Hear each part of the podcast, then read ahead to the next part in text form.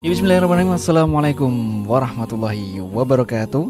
Alhamdulillahirrahmanirrahim Wassalatu wassalamu ala rasulillah. Mabadu Sahabat Quran di mana pun anda berada Alhamdulillah di kesempatan sore hari ini Seperti biasa ya Di akhir pekan Di hari Ahad tanggal 13 Maret 2022 Yang juga bertepatan di tanggal 10 ya uh, Syakban 1453 Hijriah. Yang juga bertepatan nanti di 20-an ya Nah, insya Allah menjelang bulan suci Ramadan. Nah, di kesempatan hari ini seperti biasa saya lakukan semuanya uh, kita akan membahas kajian kitab bersama narasumber kita yaitu Ustaz Fajar Chelsea yang membahas tentang kitab Muhtasar Minhajul Qasidin bersama uh, narasumber kita yang insya Allah sudah hadir di studio untuk melanjutkan materi kita di kesempatan yang lalu masih berkaitan dengan uh, apa itu ya.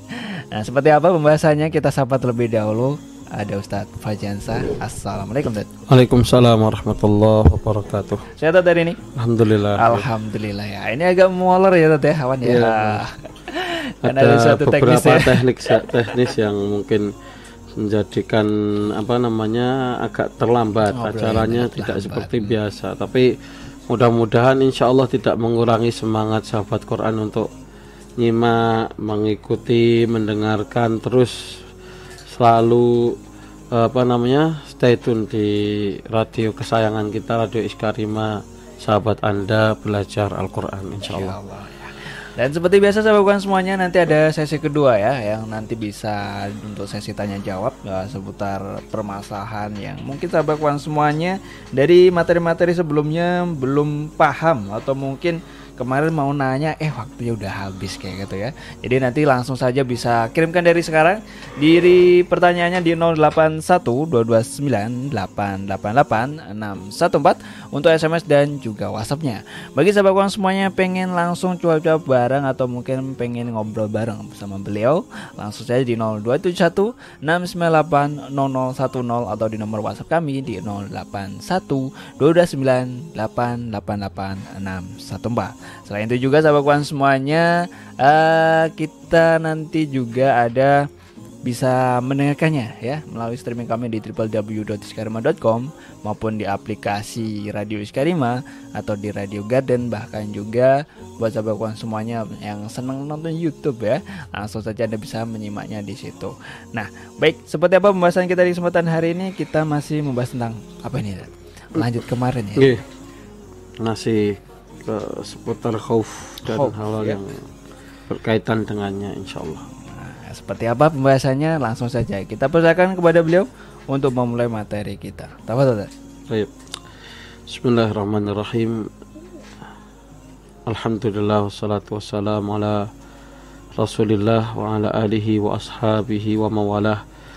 Allahumma la ilma lana illa ma 'allamtana innaka antal alimul hakim. Wa tub alaina innaka antat tawwabur rahim. Wassalamu'alaikum ala nabiyyina Muhammadin wa ala alihi wa ashabihi ajma'in amma ba'd. Sahabat Quran di mana pun berada Alhamdulillah sore ini kita kembali mengudara Menyapa sahabat Quran di seantero Nusantara ya. Karena streaming bisa di mana saja ya. Kita nggak tahu mungkin ada yang dengerin di Sumatera Ada yang dengerin di Kalimantan. Kita tidak tahu. Dan ini cita-citanya Radio Iskarima mudah-mudahan ke depannya bisa untuk menjangkau lima benua ya. Dakwahnya sampai ke lima benua. Barakallahu fikum uh, sahabat Al-Quran di mana pun berada sore ini insya Allah kita akan lanjutkan kembali materi kita tentang masalah khauf rasa takut kepada Allah Subhanahu Wa Taala. Di pertemuan sebelumnya kita sudah membahas tentang fadail fadilah keutamaan rasa takut pada Allah Subhanahu Wa Taala ya dan insya Allah kita akan lanjutkan sore ini tentang hal-hal yang bisa menghadirkan mewujudkan uh, rasa khauf dalam uh, diri seseorang. Kita juga sebagian sudah sebutkan di pertemuan sebelumnya. Uh, pertama kita sudah sebutkan kemarin uh, khauf itu yahsul bitariqain ya khauf itu bisa dihasilkan didapatkan oleh seorang dengan dua cara. Pertama cara yang satunya lebih tinggi dari cara yang lain. Contohnya ya anna sobi idza kana fi baitin fadakhala alaihi sab'un aw hayyatun rubama lam yakhaf minhu. Kita contohkan anak kecil kalau tiba-tiba kok ada masuk ke rumahnya ular atau binatang buas mungkin anak kecil itu tidak takut kita sudah sampaikan kemarin ke Mas Andi oh, kita tanya kemarin kok bisa nggak takut? Kenapa? Salah satu sebabnya ya anak kecil itu belum paham. Ini binatang yang berbahaya dikira dolanan mungkin ada uh, ular masuk atau ada uh, binatang buas masuk dikira mainan atau dikira badut mungkin nanti uh, jadi anak itu nggak takut. Ya. Kemudian kita juga sebutkan walakin idza kana ma'ahu abu faharaba minha wa khafaha haraba sabi wa khafa muwafaqata muwafaqatan abihi. Jadi kalau ada bapaknya baru bapaknya takut dari ular. Jadi mamanya dia sama bapaknya bapaknya lari eh? maka anak itu otomatis ikut lari. Kenapa? Karena tadi bukan karena ularnya tapi karena bapaknya lah lari ya. Fakhoful ab an ma'rifah. Ya, bedanya takutnya anak dengan takutnya bapak itu takutnya bapak tadi an ma'rifah didasari oleh il ilmu. Kenapa? Tahu kalau ular ini berbahaya berbisa nek gigit atau nek umpamanya nyatek ya bisa bisanya itu membunuh orang yang digigit tadi. Ya. Adapun takutnya anak tadi min ghairi ma'rifah bal taklidun di api takutnya itu bukan berdasar ilmu tapi taklid ngikuti bapaknya. Ya. Artinya apa? Mana yang lebih tinggi derajat takutnya? Yang kayak bapaknya atau kayak anaknya? Kayak siapa? Bapaknya. Kenapa? Karena dia takutnya dasarnya il ilmu. Ya. Itu yang kita maksud uh, puasanya takut itu a'la min akhir. Ahaduhuma a'la min akhir. Ya dua rasa takut yang satu lebih tinggi daripada yang lain kemudian yang kedua ya kita sebutkan faida araf hadza kalau engkau mengetahui fa'lam annal khaufa minallahi ta'ala ala maqamaini maka kita simpulkan takut kepada Allah itu memiliki dua makom atau kedudukan. Pertama itu khauf min adabi, al khaufu min adabi, takut dari siksa-siksanya. Wa hadza khaufu amatil khalqi. Dan ini takutnya kebanyakan manusia. Kalau kita tanya, Pak siapa yang mau masuk neraka? Insya Allah jawabannya semua sepakat apa? Nggak ada yang pengen masuk neraka Kenapa? Ya sudah ngerti. Dibayangkan azab neraka yang luar biasa siksanya itu, dia sudah nggak bisa bayangkan dirinya masuk neraka pun udah nggak nggak mau gitu. Apalagi sampai masuk beneran, ya. Bayangkan aja nggak mau gitu. Ya, ini khauf min azabihi. Jadi ini takut dari adab Allah ini takutnya mayoritas manusia wa huwa hasilul iman bil jannah wan nar dan ini adalah hasil dari keimanan seseorang ke kepada surga dan neraka kalau dia mengimani surga dan neraka maka dia akan takut atas adab-adabnya wa kaunuhuma jazaaini ala ta'ah wal ma'siyah. Surga dan neraka juga sebagai balasan bagi orang yang melakukan ketaatan dan maksi maksiat. Wa yudha'af hadzal khaufu bisababi dha'fil iman wa quwwatil ghaflah. Jadi lemah hendaknya rasa takut tadi ya berdasarkan dengan apa? Uh, kuat kapan itu uh, apa namanya? rasa takut itu menjadi kuat, menjadi besar ya. Maka ketika seseorang itu imannya bertambah imannya kuat maka otomatis rasa takutnya bertambah pada Allah Subhanahu taala ya semakin orang lena semakin orang itu terlalai dari rasa takutnya maka semakin dia lemah rasa takutnya ya jadi semakin imannya lemah tadi semakin rasa takutnya melem melemah ya Wa zawalul ghaflah yasuru bitadzakur. Hilangnya kelalaian tadi dengan apa tadzakur? Sering ingat-ingat ya. Makanya Rasulullah SAW sempat mengatakan akthiru dzikra hadimil ladzat. Perbanyaklah oleh kalian mengingat hal yang memutus kematian, uh, kenikmatan, memutus apa? Kenikmatan. Orang kalau sudah ada hal tersebut atau dalam hal ini kematian, ya udah dia nggak bisa merasakan nikmatnya hidup. Orang sudah mati. Ya. Ada orang mati makan nasi goreng nggak ada, atau orang mati pocong, padahal pocong ya nggak ada kita. Terus makan makan KFC. roket chicken pokoknya atau makan uh, nasi soto. Hah? Nggak ada. Ya. kenapa? Karena memang mati tadi ya. Maka uh, semakin orang ingat kematian semakin dia hi, hidup hatinya bitadzakur sering ingat Nah, Rasulullah SAW tadi kita sebutkan aksiru perbanyak oleh kalian yang mengingat kematian. Wataka fakur fi azabil akhirah ya. Gimana cara memunculkan rasa takut dari azabnya? Ya mikirkan azab-azab Allah. Allah kisahkan Innal ladzina kafaru bi ayatina sawfa nuslihim nara كلما نضجت جنودهم بدلناهم جلودا غيرها ليذوقوا العذاب Allah menyampaikan orang-orang yang kufur mendustakan ayat-ayat kami kami akan balas mereka itu dengan apa naro kami bakar mereka di api neraka kulama nadijat juludum setiap kali kulitnya itu matang gosong ya kayak sate itu. Badalnahum juludan ghairaha liyadzukul azab kami sisa apa, ganti dengan kulit yang baru.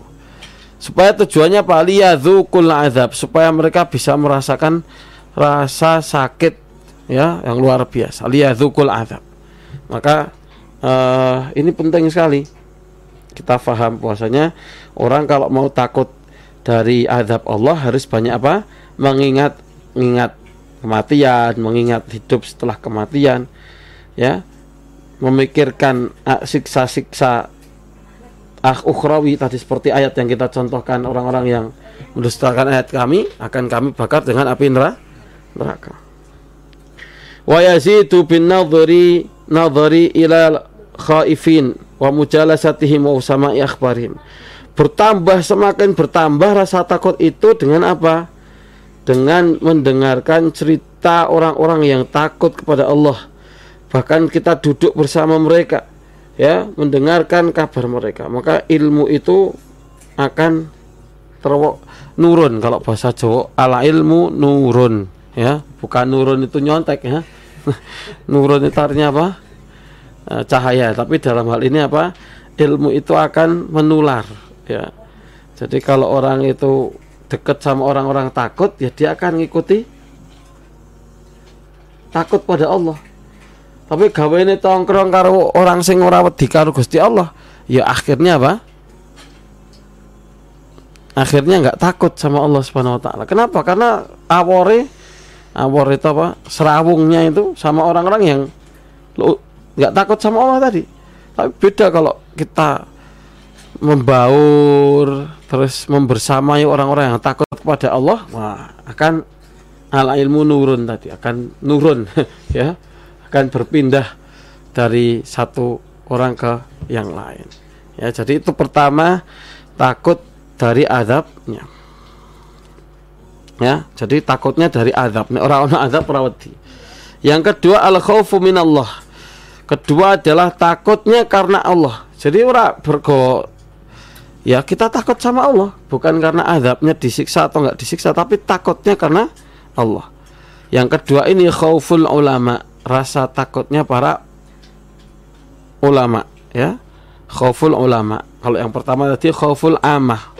Takutnya orang a awam. Cuma takutnya karena mau disiksa doang ya.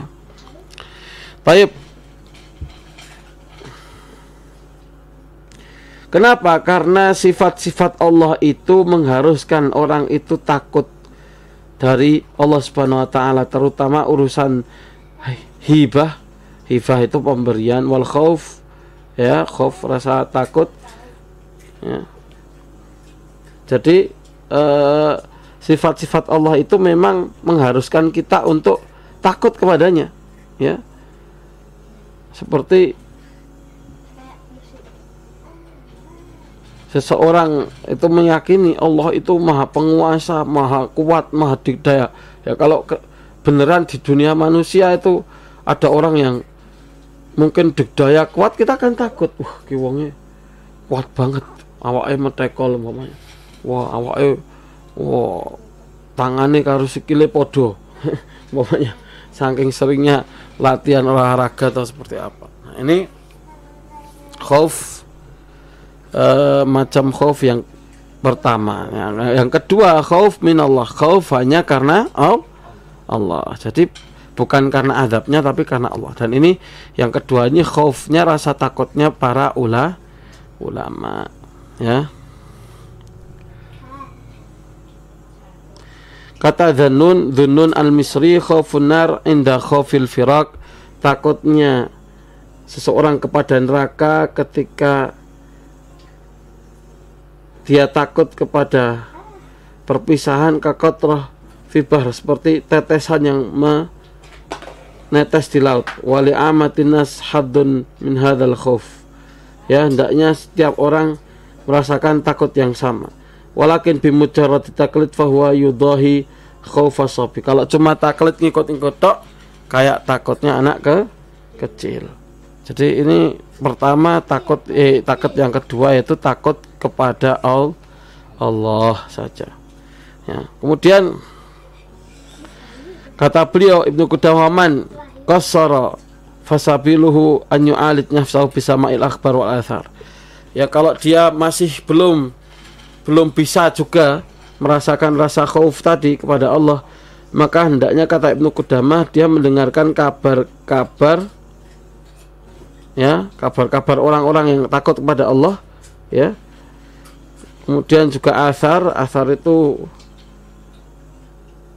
uh, hadis-hadis yang diriwayatkan atau meriwayatkan tentang kehidupan sahabat dan juga orang-orang terbaik. Fayutali ahwalal khaifin wa aqwalihim. Kemudian dia mempelajari keadaan khaifin orang-orang yang takut kepadanya wa aqwalihim dan perkataan-perkataannya. Wa yunsab ungkuluhum aw manasibuhum ila manasibir rajin wal maghrurin. Ya jadi uh, dia sampai apa namanya?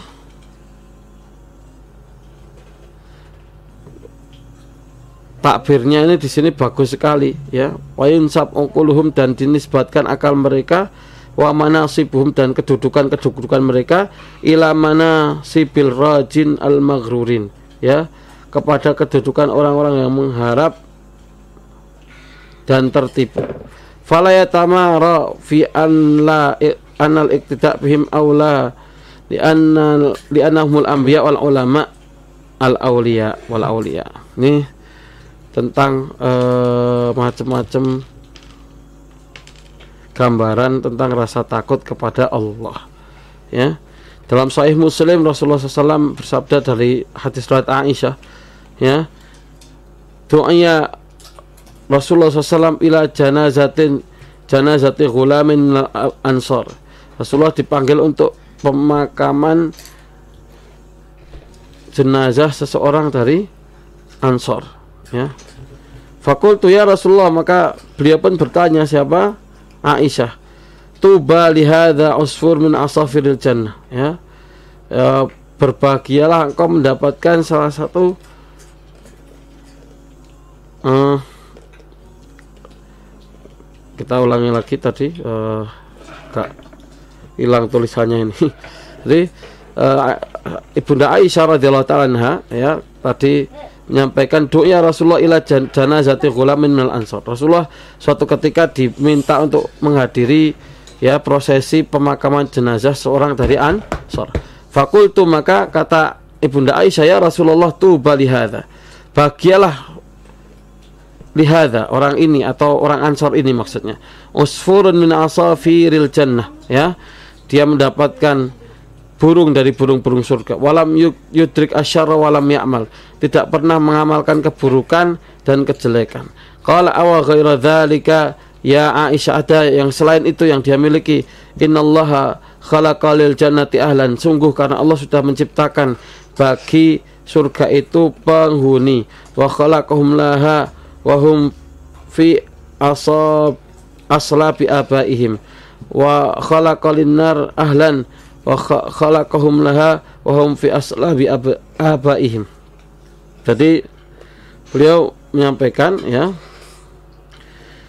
Awa ghairu dzalika ya Aisyah? Ada selain itu wahai Aisyah Aisyah menjawab innallaha khalaqa lil jannah ahlan. Allah sudah menciptakan bagi surga uh, penghuninya yang yang men, menempati surga khalaqahum laha min aslabi abaihim Allah menciptakan mereka dari sulbi bapak-bapak mereka. Wa khalaqalin nari ahlan dan menciptakan bagi neraka penduduknya, penghuninya. Khalaqahum laha wa hiya fi aslabi abaihim. Ya, jadi ini eh, apa namanya? tentang bagaimana rasa khauf itu bahkan bisa hadir kepada orang yang uh, menghadirkan itu dengan ber, dengan uh, berusaha untuk mempelajari bagaimana kisah salafus soleh, bagaimana kisah orang-orang yang takut pada Allah dengan baca itu dibangkitkan rasa takutnya kepada Allah Taala. Kemudian wa wa min a'jabi dhahirihi ar-raja wa huwa syadidut takhwif ya. Dan salah satu hal yang paling ajib, yang paling menakjubkan dalam masalah khauf ini adalah raja. Ya, karena Allah mengatakan wa inilah ghaffarun liman taba wa amana wa amila salihan summa tada. Dan aku sungguh akan mengampuni seluruh eh, orang-orang yang bertobat dan beriman serta beramal soleh kemudian mendapatkan petun petunjuk ya. Jadi ini khauf yang kedua khauf minallah khauf rasa takut yang nanti hanya apa namanya akan e, bisa dirasakan oleh orang-orang tertentu saja tidak dirasakan oleh semayoritas keadaan kaum kaum muslimin. Taib ini mungkin yang kita bisa sampaikan di materi awal. Jadi intinya kita e, ringkaskan khauf ini ada dua kita sampaikan ya pembagian khauf. Pertama kita tadi sebutkan khauf min adzabillah takut dari azab Allah Subhanahu wa taala. Jadi azabnya. Yang kedua adalah khauf minallah. Jadi yang ditakutkan, dikhawatirkan, ditakuti bukan hanya apa? Azabnya tapi Allah itu sendiri. Kenapa? Karena Allah zat yang harus ditakuti dengan sifat-sifatnya yang sempurna, ya. Kita harus takut kepada Allah. Wong sama orang aja yang kuat itu kita takut apalagi yang maha kuat ya sama orang wow metekol bodohnya besar wus gulat pinter gulat kita umpamanya ketemu kan suruh tarung takut itu kan apalagi sama Allah Subhanahu wa taala yang menguasai langit dan bumi, menguasai manusia, menguasai menciptakan alam semesta. Oh, sama periman takut sama Allah nggak takut itu kan lucu gitu kan. Gitu. Ini uh, beberapa hal yang kita bahas di season pertama insya Allah sebagaimana kita sampaikan kami tadi agak telat jadi ini Afwan agak offset ya biasanya jam setengah lima ini sampai jam uh, lima kurang uh, 10 atau seperempat nggak apa-apa nanti insya Allah kita tambahin juga untuk forum tanya jawab kalau memang nanti sahabat Quran mau bergabung insya Allah bisa bertanya kita akan tambahkan uh, waktu untuk season kedua nanti. Barakallahu fikum saya berikan kembali ke Mas Andi. Yeah. Jazakallah khair atas materi yang di kesempatan sore hari ini dan tentunya sahabat kawan semuanya ini udah mas, hampir masuk ke sesi kedua ya. Nah, sebelum ke masuk ke sesi kedua bagi sahabat kawan semuanya yang tadi mungkin nyatetnya belum kelar nah bisa langsung dicari dari sekarang ya. Untuk sesi tanya jawabnya ya yaitu di nomor 081229888614 untuk SMS dan juga WhatsAppnya. Atau mungkin juga buat sahabat kawan semuanya yang pengen gabung via telepon silahkan saja di nomor yang sama yaitu yaitu di nomor 081 229 888614 untuk by phone-nya atau di 0271 698 0010. Selain itu juga sahabat kawan semuanya yang mungkin lagi di perjalanan, yang mungkin lagi safar ya, Anda bisa mengikuti siaran kami melalui streaming kami di www.iskarima.com atau di aplikasi Radio Iskarima yang sahabat kawan semuanya bisa Anda download di App Store maupun di Play Store. Dan jangan ke mana-mana, kita akan kembali lagi setelah yang berikut ini tetap di kajian Tazkiyatun Nufus bersama Ustadz Fajan Zasi di Radio Iskarima, sahabat Anda belajar Al-Quran.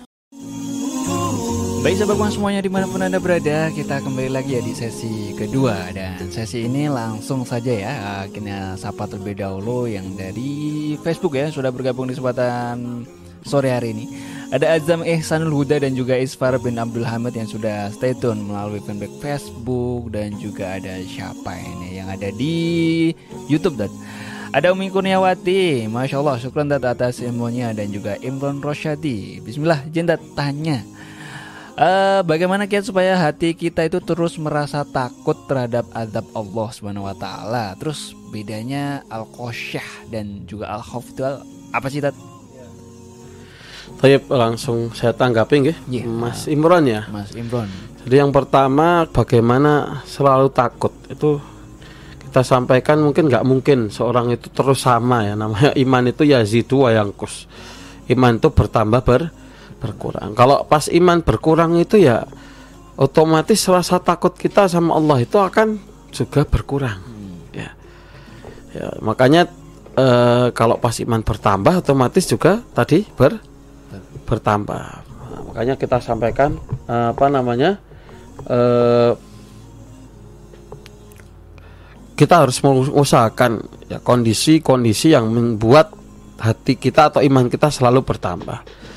Contohnya ya, nginget adab akhirat. Tadi kalau kita pertama itu posisi paling paling ringan ya, paling gampang itu kita banyak uh, merenungi ayat-ayat azab, ayat tentang azab azab kubur, ayat tentang neraka.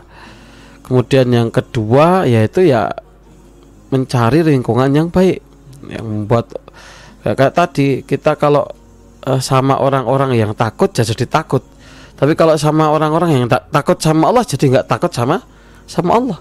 Maka ya usahakan apa namanya nyari temen yang bikin kita takut sama Allah subhanahu wa taala. Bikin kita itu khusyuk ya. Jadi keingat uh, iya jadi keingat. Jadi jangan cari teman malah sing uraan ya terus apalagi imannya kita juga mungkin lagi uh, jauh jauh dari Allah itu ya bikin uh, rasa takut itu tidak bisa diwujudkan. Kemudian hal yang lain yang mungkin bisa diusahakan ya banyak tadabur. Banyak membaca Al-Qur'an tadabur. Bacanya bukan hanya sekedar membaca tapi mentadaburi ayat-ayat Allah Subhanahu wa taala. Dan terus menambah ilmu ya karena takut itu sumbernya itu ilmu. Semaka tadi Bapak yang kita contohkan Bapak sama anak bayi ya ketika ada ular di rumah sama-sama takut. Tapi derajat takutnya apa? Beda. Ya. ntar bapaknya ngerti wah ini ular bahaya. Maka ya beda sama bayi. Ya karena dia mungkin nggak ngerti. Kalau bapaknya lari ikut lari bukan karena lari takut sama ular tapi takut karena bapaknya nakuti dia dengan dialah lari. Kemudian yang kedua bedanya khauf dengan uh, khosyah. Uh, secara gampang ya saya langsung jawab aja global. Khosyah itu lebih khusus dari khauf. Para ulama menyampaikan khosyah itu rasa takut yang tumbuh yang dibangun atas dasar ilmu. Ya sekali lagi kita sampaikan khosyah adalah rasa tahu, takut yang tumbuh yang ada karena dasarnya apa? Orang memiliki il ilmu. Adapun khauf, khauf itu nanti para ulama membagi lagi ada khauf contohnya khauf tabi'i. Khauf yang memang fitrahnya manusia takut seperti takut ketinggian, takut macan, takut uh, si, singo gitu singa itu kan. Nah, itu tabi'i, khauf yang memang normal semua orang punya rasa takut seperti itu. Tapi nggak boleh takut ini berlebihan sampai jadi menghalangi seseorang untuk tidak melakukan keta ketaatan. Kemudian yang kedua adalah uh, rasa takut karena Allah. Jadi seorang itu takut karena karena Allah, ya takut karena Allah. Ini pembagian uh, khauf sama khash khasyah. Artinya kalau khauf itu lebih umum, khasyah lebih khu, khusus. Makatan ya, mudah-mudahan bisa tafahami. Hah? Khasyah yang tadi uh, langsung ke Allahnya ya, bukan karena uh, bukannya umum ya tadi ya tadi khaufnya ulama. Makanya kalau Allah sebutkan innama yakhsyallaha min ibadihil ulama. Jadi orang yang takut kepada Allah dari hamba-hambanya itu para ulama. Jadi ulama itu bukan kalau kita takut sama siksa Allah harusnya jauh lebih takut sama Allah. Kan sekarang takut siksa atau yang nyiksa? Kan? Kalau orang tahu yang nyiksa uh lebih takut sama yang nyiksa daripada siksaan itu tersendiri gitu loh. Paham ya? Insya Allah gitu. Nah kayak gitu ya buat Mas Imron Rosyadi ya yang sudah bergabung di fanpage face eh YouTube ya. Ya. Kemudian ada siapa lagi yang ada bergabung di kesempatan sore hari ini? Ini ada Mas Argo Dumila di. Oh, Argo Dumila kayak puncak lawu ya. Iya Facebook juga terima kasih. Itu juga, nama nama asli atau bukan itu Mas Argo ah, Dumila? Biasanya kalau akun ini ya nama ini ya.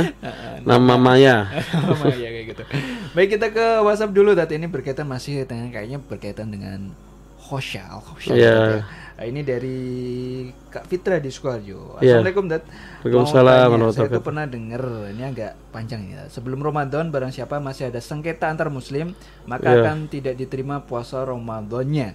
Nah, adakah penyebab tertolak uh, amal Ramadan itu ya? Kemudian yeah. Iya. uh, selepas membaca dan mendengar pengajian tentang syirah, ini pertanyaan kedua Tat. Banyak dari sahabat itu usia muda banyak berkontribusi dalam dakwah Islam. Yeah Nah, apakah saya merasa masih muda tapi belum berbuat apa-apa? Apakah yeah. ada langkah untuk menebus kesia-siaan yang telah berlalu itu? Baik.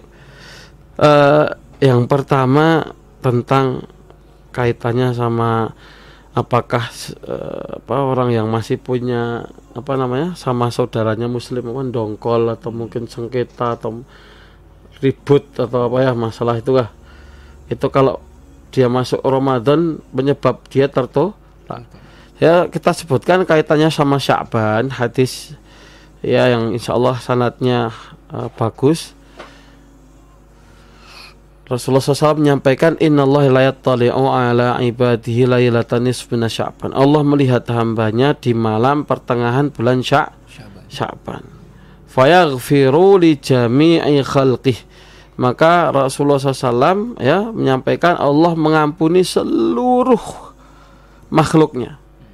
Illa li musyrikin wa musahin. Kecuali dua golongan. Pertama orang yang menyekutukan Allah kedua orang yang musyahin yang punya kedengkian kebencian permusuhan kepada sesama muslim makanya kita bukan berarti hanya khusus di bulan Syaban kita minta maaf dan memaafkan secara khusus tapi ya ini lebih lebih penting lagi karena di bulan ini bulan di mana Allah mengangkat amal amal hamba selama satu tahun. Adapun kalau uh, kaitannya dengan nggak diterima ibadah di Ramadan, saya nggak bisa menyampaikan seperti itu.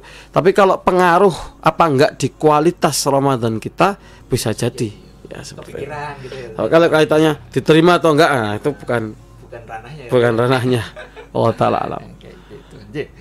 Uh, yang kedua apa tadi? Itu berkaitan tadi lah karena di para sahabat kan di usianya ya. muda terus ah, ya, masih ya. muda tapi belum apa-apa gitu nggak usah Rasa berkecil hati mas nggak usah berkecil hati mas Fitra ya jadi ya kita harus optimis ya. Uh, ini pertanyaan apakah rasa takut itu sudah dibenarkan dan masuk seperti kata ya kalau takutnya dalam hal ini sampai buat orang itu pesimis terus nggak ngapa-ngapain ya nggak bener tapi kalau kita ngerasa mengecilkan diri kita, masih jauh kualitas kita dibanding para sahabat sehingga menjadikan motivasi untuk kita berbuat amal soleh melakukan banyak kebaikan itu nggak apa-apa. Ya. Jadi malah benar itu ya. ya kalau itu membuat motivasi kita nggak apa-apa. Karena kita memang harus bandingkan oh saya, saya kok dibanding mereka siapa? Belum ada apa-apanya. Gitu loh. Tapi bukan terus yuk oh, percuma aku mayu ora bisa ngoyok. Lah kok jadi malah lemas nah ini nggak nggak bener kayak itu. Ya. Kemudian langkah apa ini untuk menebus kesia-siaan itu? Kalau ya kita buat satu hal yang real amalan nyata yang mungkin nggak usah muluk-muluk Nah. sesuai dengan kemampuan kita. Umpamanya jenengan bisa editing video bisa buat konten-konten dakwah dengan manfaat ya. ya ilmu itu, itu dikerjakan. Atau mungkin kita punya harta kelebihan bisnisnya sukses eksekutif muda ya dibuat apa? Disupport rumah Al-Quran pondok pesantren diberikan beasiswa kepada ya kita ngasih sumbang sih yang memang nyata untuk untuk gitu. ya Masya gitu ya Jadi gitu, simple aja ya Mas Fitra Ya. yang Sukarjo yang sudah bergabung di kesempatan hari ini.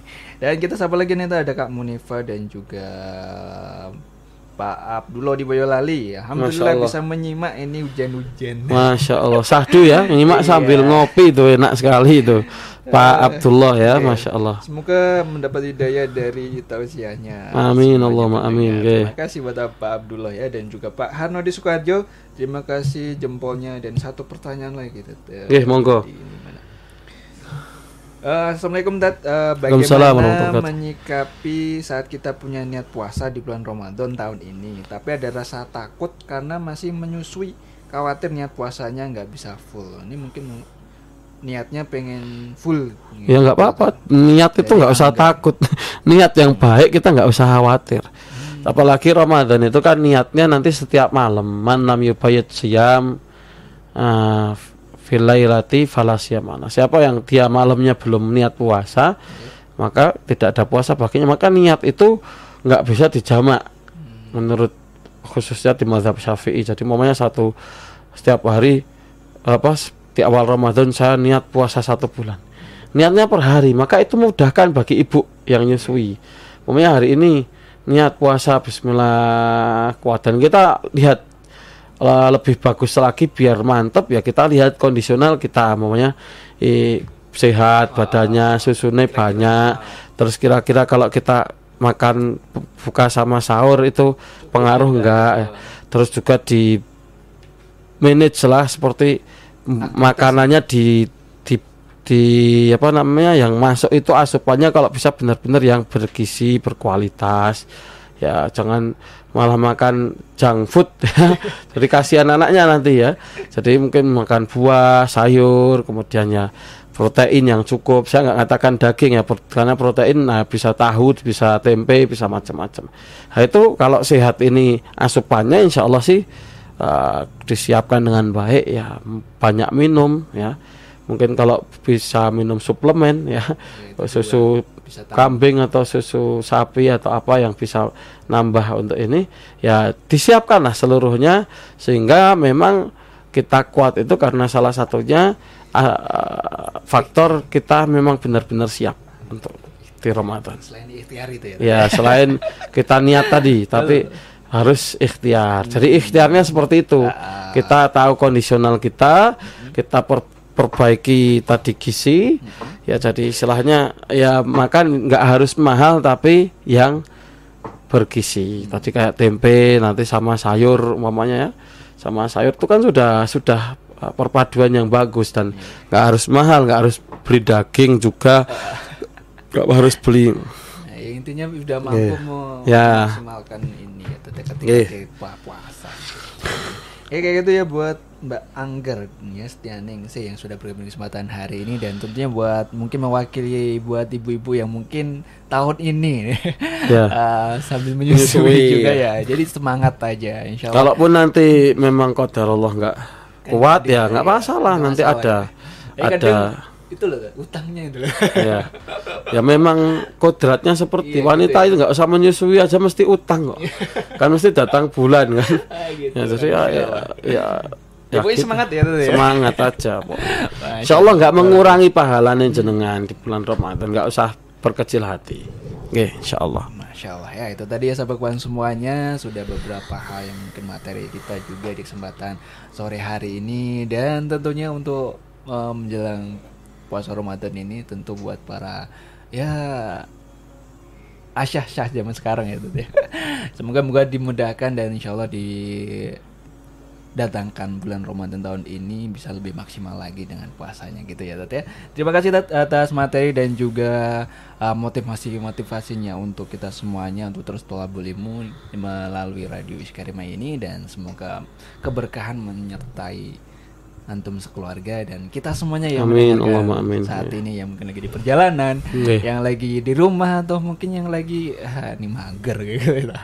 Ah, semoga semoga mendapatkan manfaat dari kita semuanya. Amin ya. Dan jangan lupa terus ikuti program-program yang ada di Radio Iskarima. Insya Allah kita hadir lagi di pekan yang akan datang di jam yang sama di acara yang sama insya Allah ya. Akhirnya saya Indra mewakili segenap kru Radio Iskarima yang bertugas pamit undur diri dari ruang dengar sahabat kawan semuanya.